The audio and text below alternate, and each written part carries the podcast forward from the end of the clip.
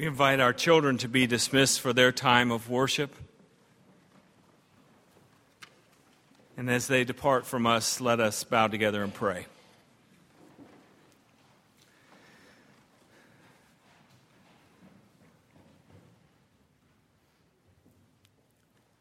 We pray this morning, O oh God, for that reforming of our hearts, which makes all of life worth living. Gathered in this place each week, we go through these rituals of worship, our best attempts to speak to the mystery of love and life and hope and peace. May we always recognize that you are bigger than this room. You're more beautiful than this space. And you are more eternal than this present moment. And yet we feel you here and we listen for you now to speak to us in the deepest places in our souls. In the power of your Spirit, we pray. Amen.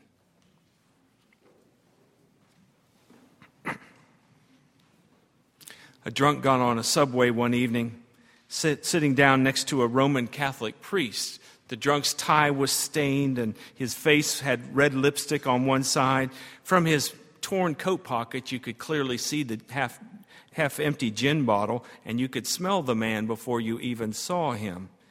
He sat down next to the priest and opened up his newspaper and began reading, but presently he looked up and said, Say, Father, what is it that causes arthritis? The priest looked over at the man and said, Well, my son, it's caused by loose living, by drinking too much and hanging out with cheap women and not taking a bath often enough. But after a few moments, he began to feel bad about his answer and turned to the man again and said, Hey, I, I apologize. I shouldn't have come on so strong. How long have you had arthritis? Oh, I don't have arthritis, Father. I was just reading here that the Pope has arthritis.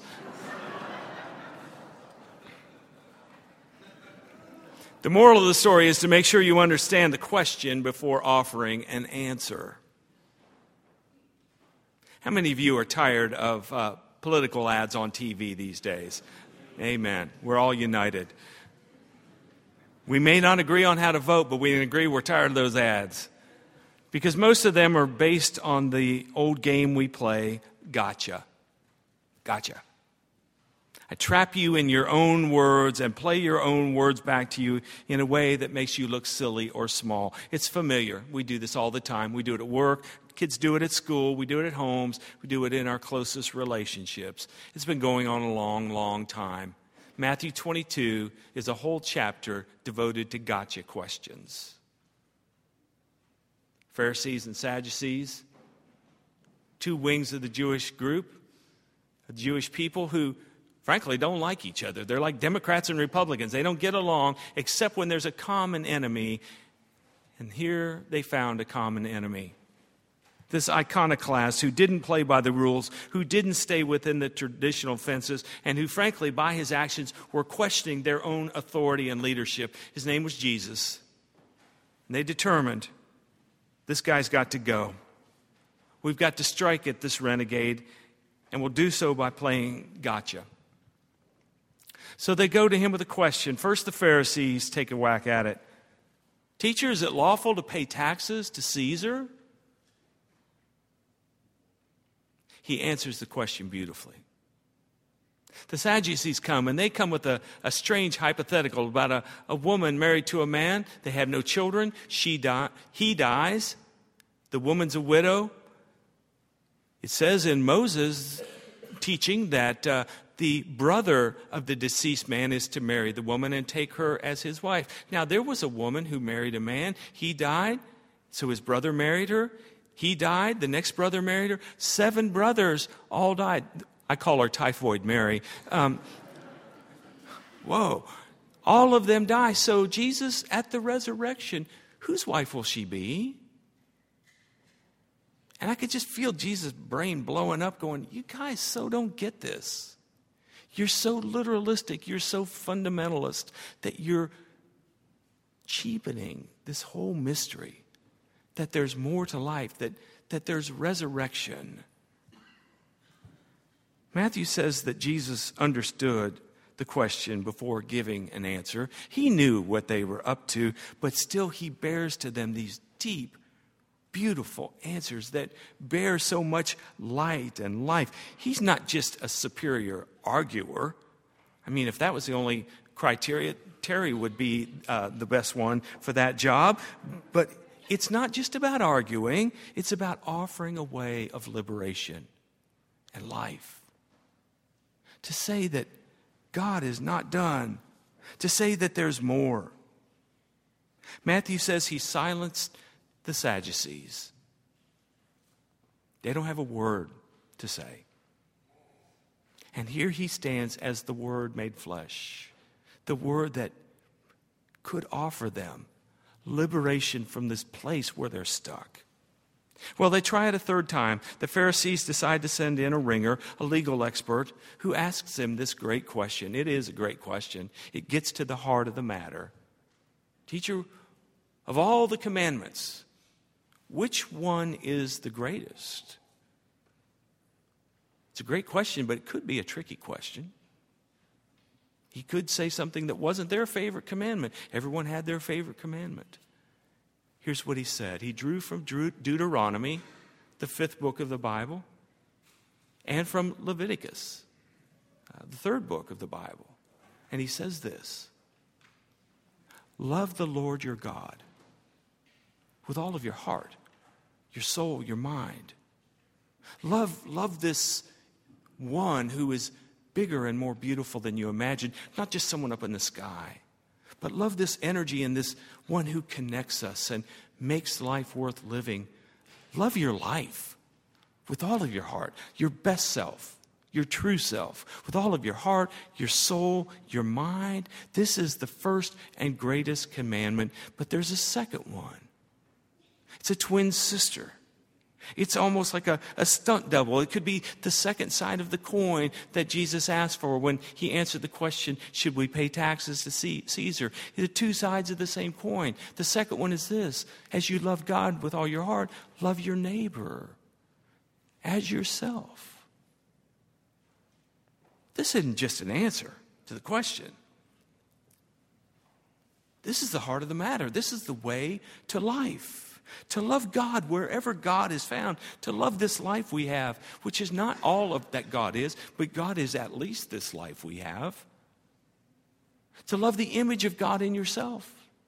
And then to see that image of God in every person, lovable and unlovable, acceptable and unacceptable, to love your neighbor as you love yourself. We could have stopped there. And in some versions of Jesus' life story, in other gospels, it does stop there. But in Matthew, it goes on. He's not done. He then turns and asks them a question. But he doesn't do so in that gotcha kind of way. He's not devolving to their ego level. He's asking a question for clarity. It's an odd question, frankly. It sounds like a kind of technical and almost random question about whose son is the Messiah? Whose son is this Christ that he is, of course? Now we know that Christ is not Jesus' last name, right? He's not Jesus Christ, son of Joseph and Mary Christ. He's Jesus the Christ, the one who comes bearing the love of God in a liberating way into the world. So, whose son is this Christ? He asks them. And it's an important question because it really dictates how vast and how wide the message of this Christ can go. Is this a Christ just for one group of people? Or is this a Christ who comes into the world for all people? It also raises the question about who's in charge, who gets to speak for God. If, as they're about to say, he is the son of David, then they, the descendants of David, can say, well, we're the authorities, we're the spokespeople. But Jesus asks them a question. When they respond, the son of David, Jesus then asks them, But David, inspired by the Holy Spirit, says in Psalm 110, verse 1 The Lord says to my Lord, Sit at my right hand until I can make your enemies your footstool. Now, if David, inspired by the Spirit, calls him Lord, how can he be his son? How can he be his son? It's not a gotcha question. It's an invitational question. It's an invitation to Pharisees uh, then and maybe now to say, How big is your God? How broad is your Christ? How inclusive is your message? Are you bound by traditions, as helpful as traditions can be sometimes? Are you confined to one elite group, even Jesus' own people, the Jewish people? Or is God bigger? Bigger. The Pharisees and the Sadducees, and frankly many of us today, are what Richard Rohr would call loyal soldiers. Loyal soldiers play by the rules. Loyal soldiers maintain the tradition. Loyal soldiers follow orders. Yours is not to reason why, yours is but to do or die. The Pharisees are loyal soldiers. Their, their trick questions, their attempts to shut Jesus down, and the movement of love he is starting is a loyal soldier act. But you know as well as I do that loyal soldier acts rarely bear the kind of love that's transforming rarely speak and act in a way that moves beyond duty to the profundity and the healing power of love. We've all seen parents playing with their children, not out of an act of love and solidarity, but rather as an act of guilt and shame and duty. Maybe dad's rushing out to work and sees his child there playing and thinks, oh my gosh, the Harry Chapin song starts playing in his head, The Cat's in the Cradle, and my child's growing up, so I'm going to play not out of love, but out of duty. And the child asks, Daddy, why are you mad at me?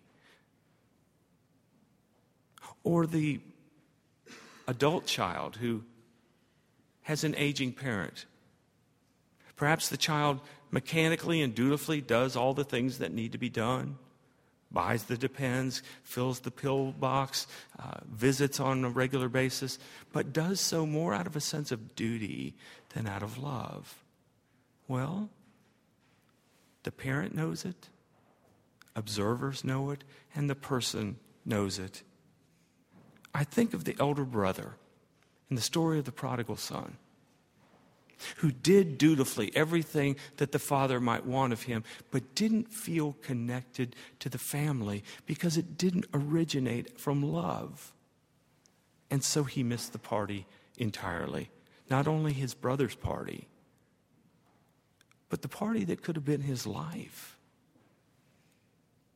One of the problems of being a loyal soldier is that you can go your whole life, your whole life, and never get to the heart of the matter.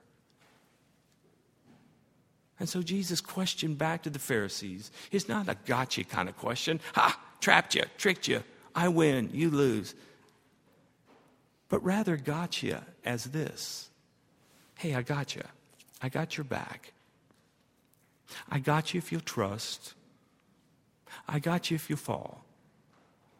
We're in this together, no matter the road. We're in it together. Jesus wants to decommission loyal soldiers. To decommission loyal soldiers. To say, that work is over. I'm now inviting you into a new place. To move from being loyal soldiers to being loyal lovers. People who so get this glory of God that, that that you're able to love God with all of your heart and soul and mind and love others as yourself. To move beyond this religion of ours and us to a religion of we that includes all of God's people.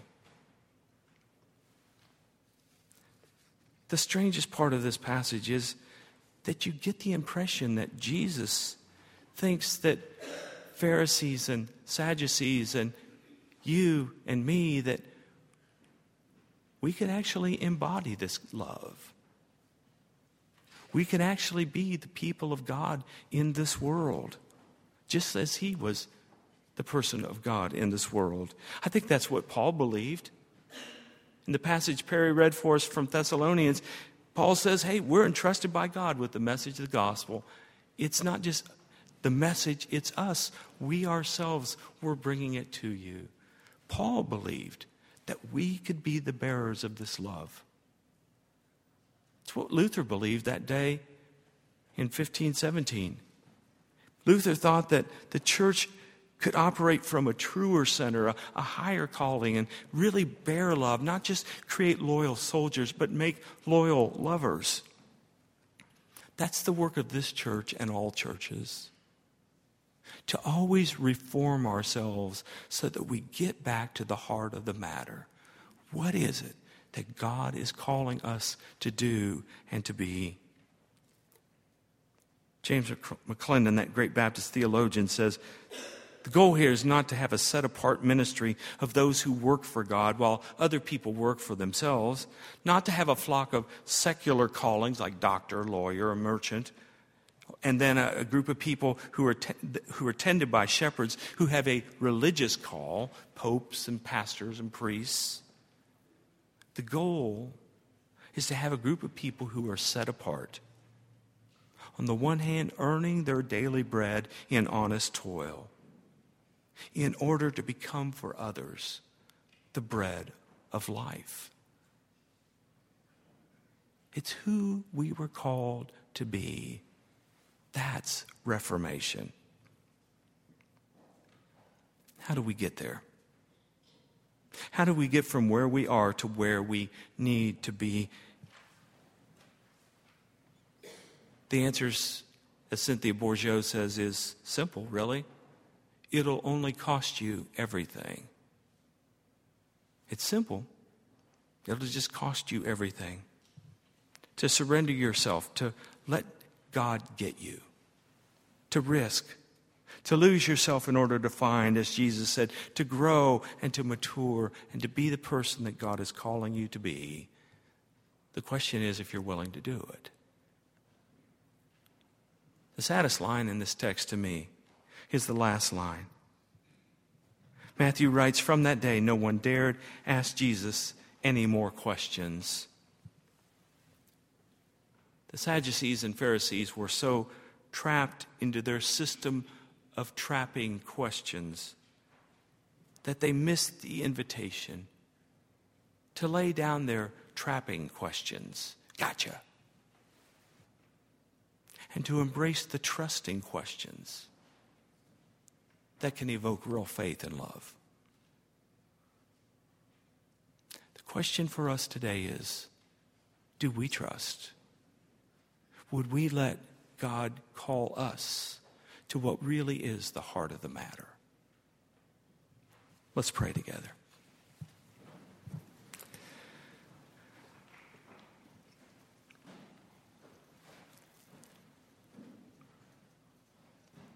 There is no question you call, O oh God.